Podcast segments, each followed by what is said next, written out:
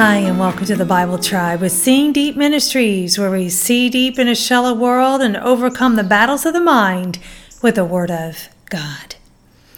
How many times do we struggle in the flesh when the Spirit is available to us? When we cease striving in the flesh, we discover that God's Spirit enables us to do far more than we could ever think or imagine. We're reading today from the book of Zechariah, chapters 1 through 5, and the verse of the day is Zechariah 4, verse 6. Not by might nor by power, but by my Spirit, says the Lord of hosts. The struggle is real with trying to get in shape, isn't it, y'all? Our flesh resists us all the way, but we have a power far greater than the flesh available to us within us. So why don't we defer to the Spirit more? Well, I think we have second nature, a sense of habits formed, and we're used to just relying on self. But to those who finally realize self is not worth relying upon, they rely on God and find a life of peace. In context, according to knowingjesus.com, an amazing message was given to Zerubbabel, a descendant of King David, who, having returned from the Babylonian captivity to govern Jerusalem, was the one chosen of God to start rebuilding the Jewish temple.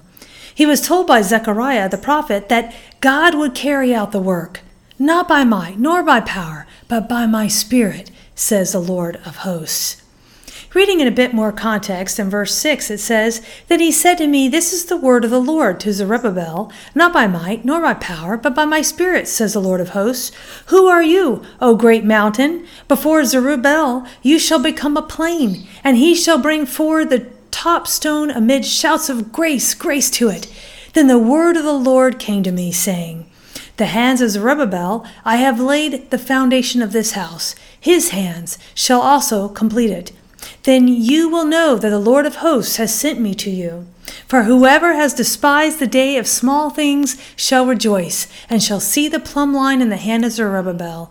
These seven are the eyes of the Lord, which reigns throughout the whole earth. What mountains are you facing today, friend? What small beginning are you facing? God is able to equip and enable us in whatever we face.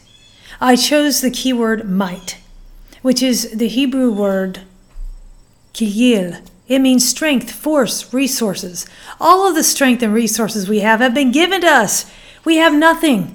Why not rely on the Spirit instead? Thought of the day Relying on the flesh makes us a mess. Application Ask God to help you to recognize where you are relying on your own strength. Then ask Him to show you how to rely on His. Go with God and His precious word, friends. Tune in tomorrow as we dive back into the book of Psalms.